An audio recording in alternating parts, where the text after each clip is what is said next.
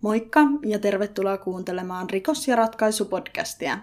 Nämä tapaukset teille kertoo Kiia ja Emilia. Me käsitellään rikoksia, jotka on tapahtunut ja niihin on löytynyt jonkinlainen ratkaisu. Tämän kauden tapaukset sijoittuvat Kiinaan. Meitä kannattaa seurata myös Instagramissa nimimerkillä Rikos ja ratkaisu, koska me päivitetään sinne jaksoihin liittyvää materiaalia.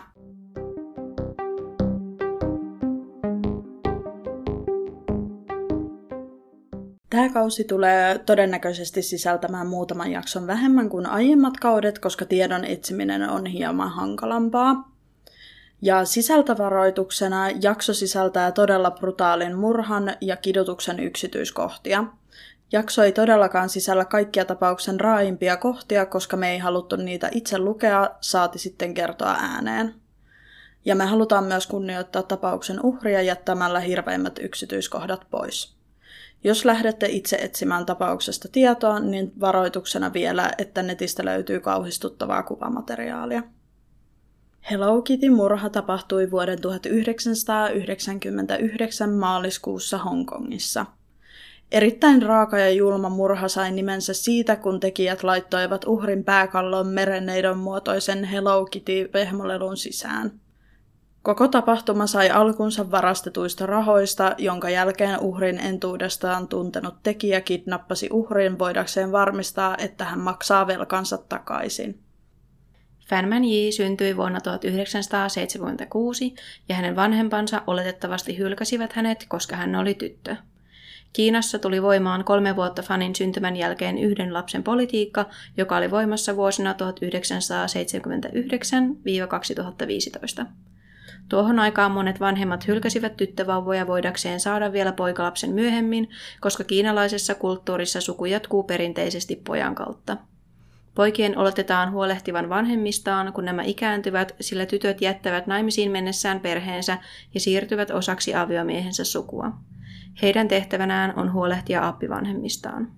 Poikien koulutukseen ja tulevaisuuteen on satsattu aina paljon enemmän ja jokaisessa perheessä oli itsestään selvää, että raskauden aikana toiveessa on nimenomaan poikalapsi. Fan kasvoi tyttökodissa ja hänen nuoruudestaan tai lapsuudestaan ei valitettavasti löytynyt tarkempia tietoja. 14-vuotiaana Fan oli pahassa huumekoukussa ja hän rahoitti huumeiden käyttöään työskentelemällä prostituoituna – tässä vaiheessa Fanilla ei ollut ketään valvomassa hänen tekemisiään tai ketään näyttämässä hänelle roolimallia.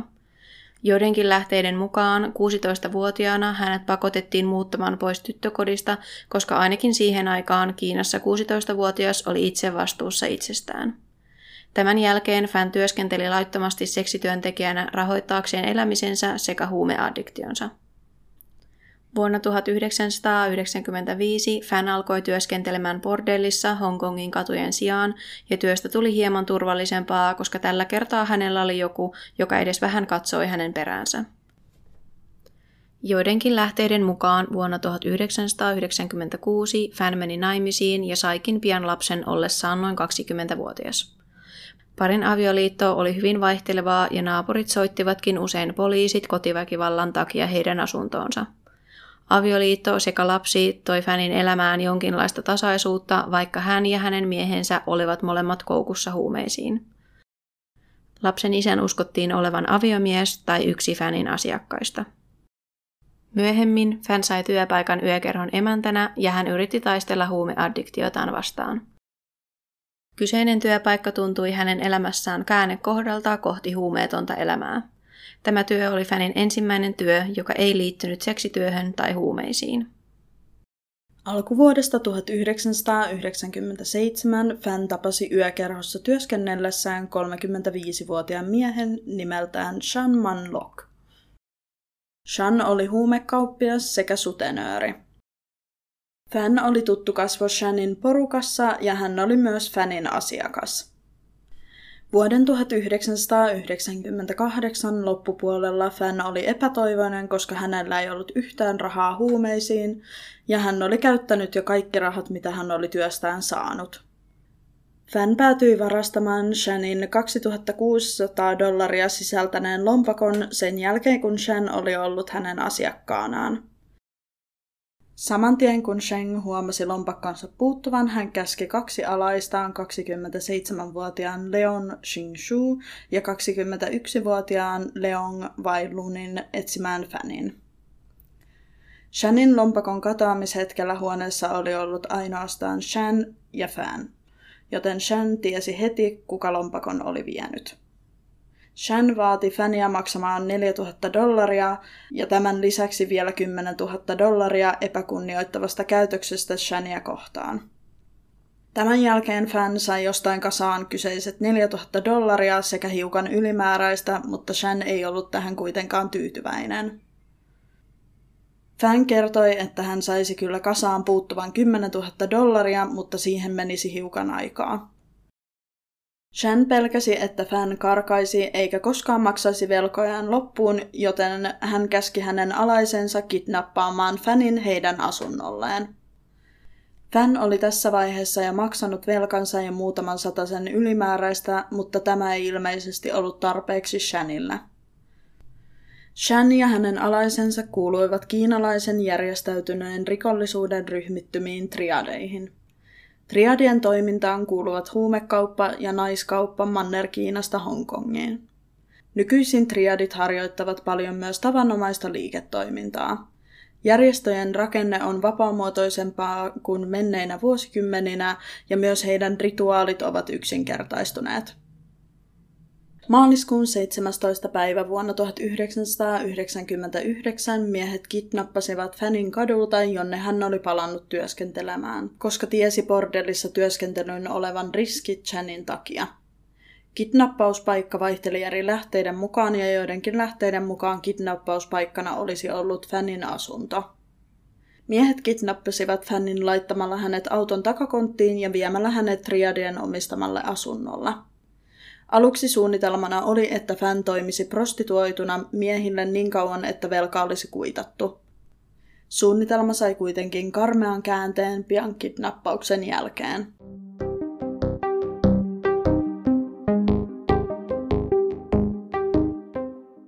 Chan sekä hänen alaisensa päättivät, että pelkkä prostituoituna toimiminen ei olisi tarpeeksi velan kuittaamiseksi, joten he alkoivat myös kiduttamaan Fania.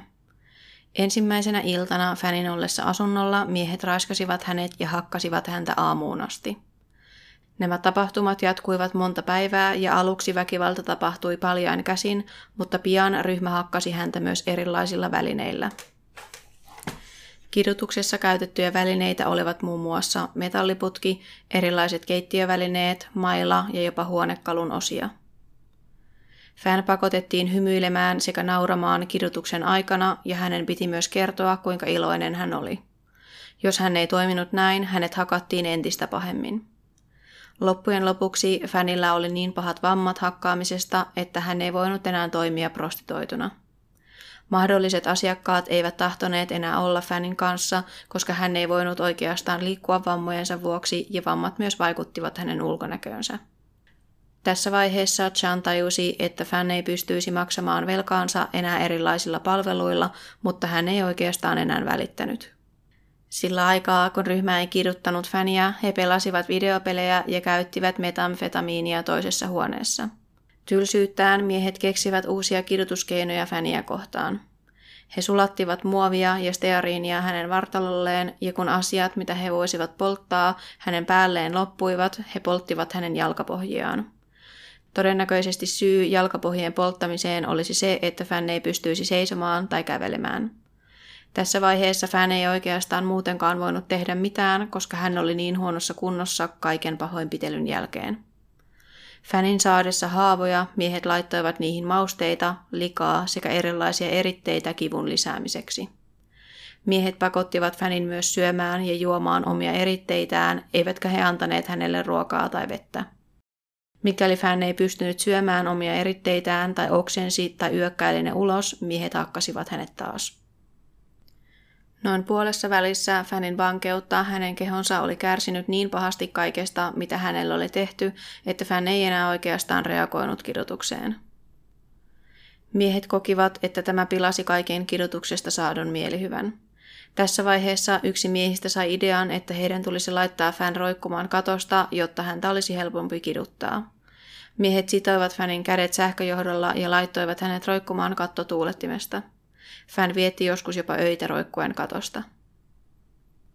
15. päivä huhtikuuta melkein kuukauden jatkuneen kidutuksen jälkeen ryhmä päätti lähteä ulos syömään ja he lukitsivat Fanin kylpyhuoneeseen, jotta hän ei voisi paeta. Näin he olivat tehneet aina, kun he olivat poistuneet asunnolta. Kylpyhuoneen ovi ja ulkoovi olivat lukittuna, joten he uskoivat, että näin Fan ei pääsisi karkaamaan. Ryhmä oli muutaman tunnin viettämässä aikaa asunnon ulkopuolella ja saapuessaan takaisin Shanin 13-vuotias tyttöystävä löysi Fannin kuolleena kylpyhuoneesta. Tässä vaiheessa ryhmällä ei ollut mitään suunnitelmaa, kuinka päästä eroon ruumiista. He eivät ilmeisesti olleet ymmärtäneet, että Fan voisi kuolla saamiinsa vammoihin. Ruumis alkoi pian hajoamaan ja siitä alkoi erittymään pahaa hajua, joka levisi joka puolelle asuntoa. Ryhmä mietti erilaisia vaihtoehtoja ruumiin hävittämiseksi ja he päättivät nukkua yön yli ennen päätöstä. Seuraavana aamuna Chen tuli siihen tulokseen, että hänen ideansa ruumiin hävittämiseksi oli paras. Suunnitelmana oli paloitella ruumis, koska paloittelu vaikeuttaisi tunnistamista. Fanin ruumiin ollessa jo valmiiksi kylpyammeessa, Shen otti lihaveitsen ja alkoi paloittelemaan ruumista – Ruumiin paloittelu kesti kokonaisuudessaan ilmeisesti noin 10 tuntia. Suunnitelmaan kuului myös lihan irrottaminen luista ja tämän he toteuttivat keittämällä ruumiin osia kattilassa. Joidenkin lähteiden mukaan yksi miehistä kokkasi nuudeleita toisessa kattilassa, kun ruumiin osia keitettiin toisessa.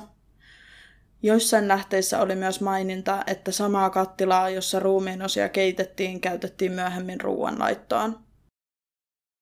Kun miehet olivat keittäneet Fanin pään, he laittoivat pääkallon merenneilta Hello Kitty pehmolelun sisälle ja ompelivat sen takaisin kiinni. Tapauksen nimi Hello Kitty murha tulee tästä. Noin kuukautta myöhemmin tapaus alkoi selviämään viranomaisille, kun juuri 14 vuotta täyttänyt tyttö saapui Hongkongin poliisiasemalle ja kertoi järkyttävän tarinan tapahtuneesta – Kyseisen tytön nimeä ei ole kerrottu julkisuuteen, koska hänen henkilöllisyyttään pyritään suojelemaan. Tytön saapuessa poliisiasemalle hän oli todella hermostunut sekä silmin nähden säikähtänyt. Hän kertoi poliiseille, että uskoi jonkun kummittelevan hänelle. Kyseinen tyttö oli karannut vanhempiensa luota vuotta aikaisemmin ja poliisit tiesivät, että hänellä oli jengiyhteyksiä. Tässä vaiheessa poliisit luulivat, että kyse oli vain tytön painajaisista – he antoivat hänen kuitenkin puhua loppuun, vaikka poliisi ei yleensä hoitanut tämän kaltaisia tapauksia. Aluksi poliisit eivät uskoneet, että tapahtumat, joita tyttö kertoi, olisivat totta. Tyttö kertoi, että joka ilta hänen mennessään nukkumaan hän näki noin parikymppisen naisen haamun, joka oli yltäpäältä veressä. Tyttö uskoi, että ainoa keino saada haamu pois kummittelemasta oli kertoa tilanteesta viranomaisille. Poliisien kiinnostus tyttöön heräsi, kun hän myönsi, että oli osallisena kuukauden kestäneessä kidutuksessa sekä Fanin murhassa. Tämän jälkeen poliisiasemalla kaikki hiljenivät hetkeksi. Tyttö johdatti muutaman poliisin parin kilometrin päässä sijainneeseen asuntoon, jossa kauheudet olivat tapahtuneet. Poliisit löysivät tuolloin ison Hello Kitty-pehmolelun, jonka sisältä löytyi ihmisen pääkallo – tässä vaiheessa poliisit tajusivat, että kaikki mitä tyttö oli kertonut oli todennäköisesti totta. Ollessaan osallisena tähän erittäin julmaan rikokseen, tyttö oli ainoastaan ollut 13-vuotias ja hän oli paikalla ollut ainoa naispuolinen henkilö. Ryhmään kuului muuten 20-30-vuotiaita miehiä, jotka olivat todella vaikutusvaltaisia ja osa heistä kuului triadeihin. Tyttö kertoi, että miehet tekivät suurimman osan kidutuksesta ja hän oli mukana siinä ainoastaan harvoin. Poliisien kysyessä, miten hän oli ajautunut mukaan tällaiseen toimintaan, hän kertoi, että yksi miehistä oli hänen poikaystävänsä. 13-vuotiaan tytön poikaystävä oli 34-vuotias Chan. Poliisien etsiessä Fanin ruumista he löysivät ainoastaan asunnosta hänen pääkallonsa, muutamia hampaita lattialta sekä joitain hänen sisäelimiään jääkaapista – Kuulusteluissa miehet kertoivat oman puolensa tapahtumista ja he kertoivat, että pitivät asunnossaan pientä bordellia. Siellä ainoana työntekijänä oli Fään ja heidän mukaansa Fään oli pahasti koukussa huumeisiin. Miehet kertoivat, että kuolin syynä oli huumeiden yliannostus ja he panikoivat, kun löysivät Fanin kuolleena ja tämän jälkeen he paloittelivat hänen ruumiinsa. Tämä näytti poliisien silmään kuitenkin todella epäilyttävältä, mutta koko ruumista ei koskaan löytynyt, jonka takia kuolin syytä oli mahdotonta selvittää. Tässä vaiheessa oli kuitenkin selvää, että Fan oli kuollut työskennellessään heidän luonaan.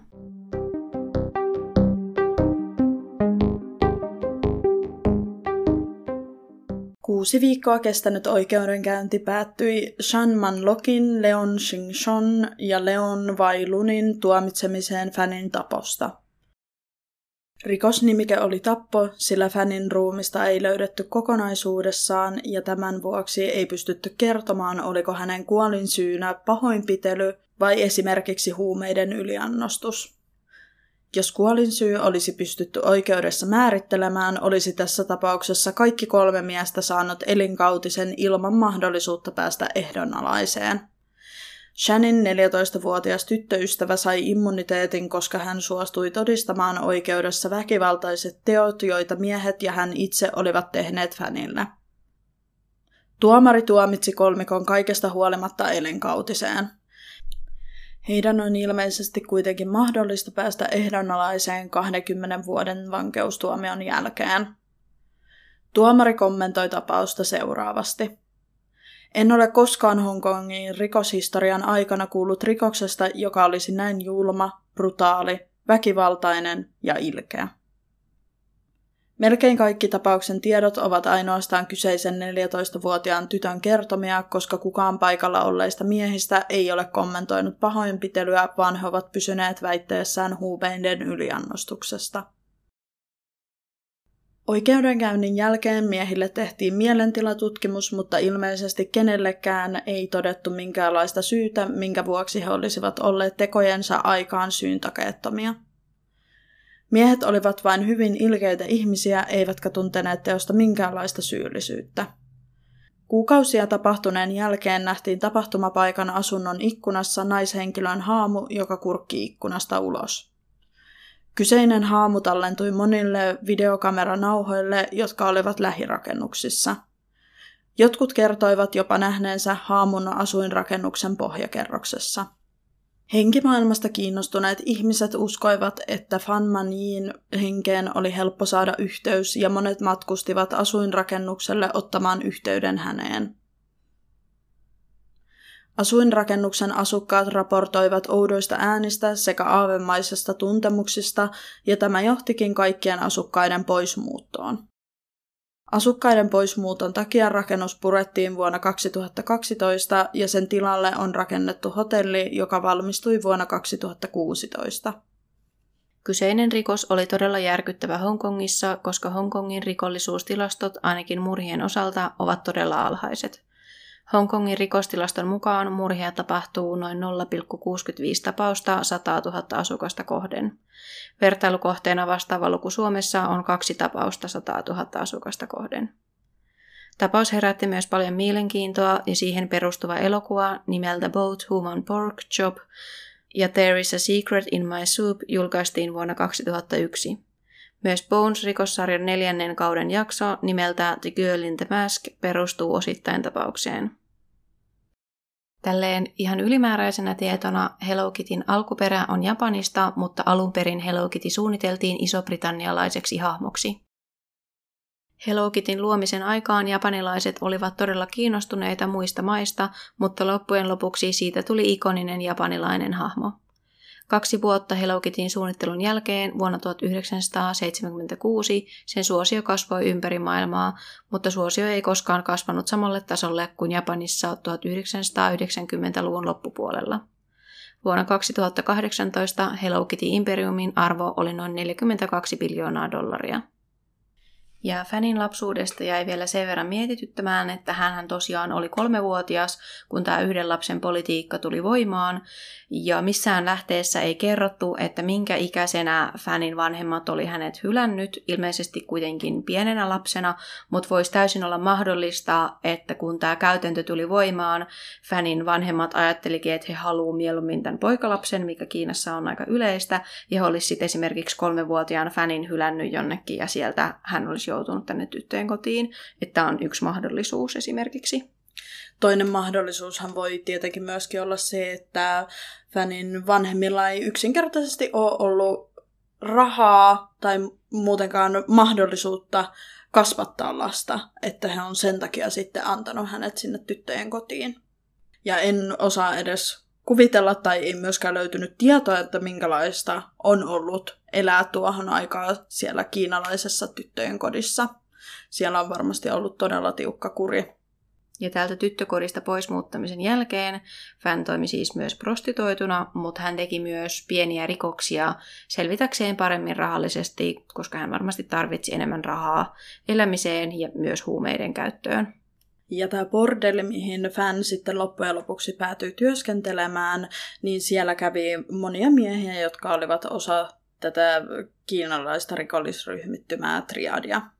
Ja tämä on sinänsä aika kummallinen, että miten pienestä tämä koko tapahtuma lähti liikkeelle, tai siis sinänsä pienestä. Tietysti toi rahasumma on voinut olla siihen aikaan aika iso ja sillä on varmaan saanut aika paljon kaikkea, mutta loppujen lopuksi siitä, että on varastettu vaan rahaa, ei edes mitään ihan jäätäviä tuhansia tai miljoonia tai muuta, vaan että vaan rahaa varastettu ja fan oikeasti makso takaisin, tai niin kuin kuulostaa niin väärältä, että hän oli maksanut takaisin jo 4000 dollaria ja vähän päälle, vaikka hän oli varastanut vaan 2600. Ja sitten yhtäkkiä Chan alkoi vaatimaan häneltä vielä 10 000 dollaria.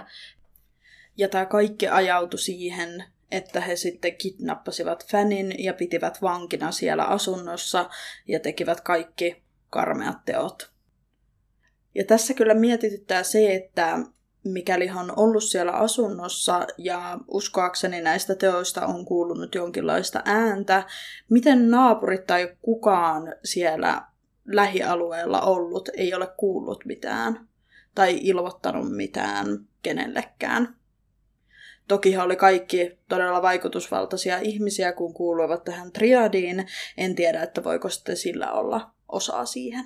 Ja myöskin se, että mistään ei ainakaan löytynyt tietoa, onko kukaan ilmoittanut fäniä kadonneeksi, onko häntä yritetty etsiä, vai mikä tämä tilanne on ollut, koska missään ei tosiaan ollut mitään mainintaa, mutta luulisi, että fänin aviomies tai joku, jotkut ystävät tai kuka tahansa muu olisi ilmoittanut hänet kadonneeksi, mutta tästä ei ollut mitään tietoa, koska kuukausi on kuitenkin suhteellisen pitkä aika verrattuna vaikka muutamaan päivään.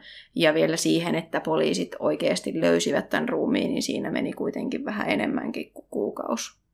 Ja muutamassa lähteessä oli mainintaa siitä, että tämä Fanin loppuruumis oli hävitetty sillä tavalla, että se oli laitettu moneen eri roskasäkkiin ja nämä roskasäkit oli jätetty sitten ympäri Hongkongia ja tämä oli se syy, minkä takia ei koskaan löydetty sitten koko ruumista.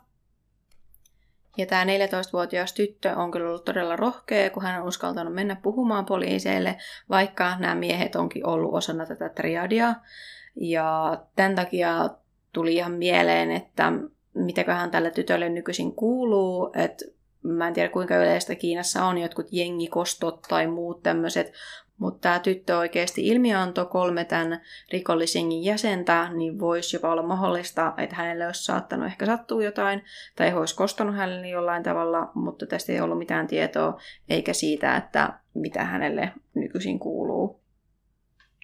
Ja joissain lähteissä ja yleisestikin ilmeisesti mediassa on käytetty tästä kyseisestä tytöstä nimeä Ah Fong, mutta tämä on todennäköisesti tekaistun nimi, mitä on käytetty sitten esimerkiksi justiinsa oikeudenkäynnissä.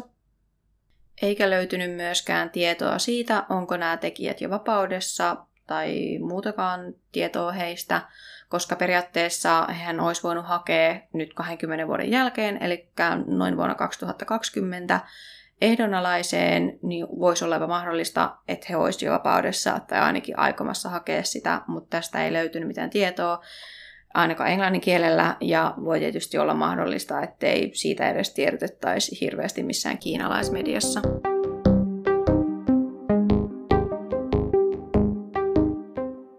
Kiitos kun kuuntelit meidän jakson. Me pohditaan jaksoissa esimerkiksi tapauksen askarruttavia yksityiskohtia ja me haluttaisiin vielä tähän loppuun muistuttaa, että nämä mielipiteet on suurimmaksi osaksi meidän omaa spekulaatiota eikä meidän ole tarkoitus näillä loukata tai arvostella ketään. Jos teillä on jotain palautetta jaksoihin tai aiheisiin liittyen, niin meidät löytää Instagramista nimimerkillä rikos ja ratkaisu, ja sähköpostia meille voi laittaa osoitteeseen rikos ja ratkaisu gmail.com. Seuraavan kerran ollaan taas uuden rikoksen ja ratkaisun äärellä.